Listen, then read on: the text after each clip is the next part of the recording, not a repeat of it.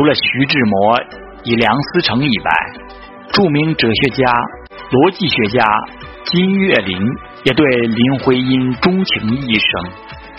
金岳霖与林徽因、梁思成夫妇志趣相投，一直比邻而居，交情颇深。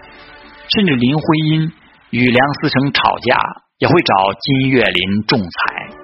而金岳霖虽然爱了林徽因一生，为此终身未娶，但他一直以最高的理智驾驭着自己的情感，从未越界。太多的花边新闻让人们不太记得。建筑师林徽因是因保护文物四处奔波，最终积劳成疾的。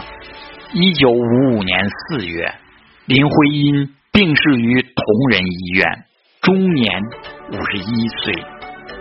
在他故去之后，他的遗体被安放在八宝山公墓，墓碑上刻有“建筑师林徽因墓”，墓碑下方的汉白玉，则是天安门人民英雄纪念碑雕刻的样品。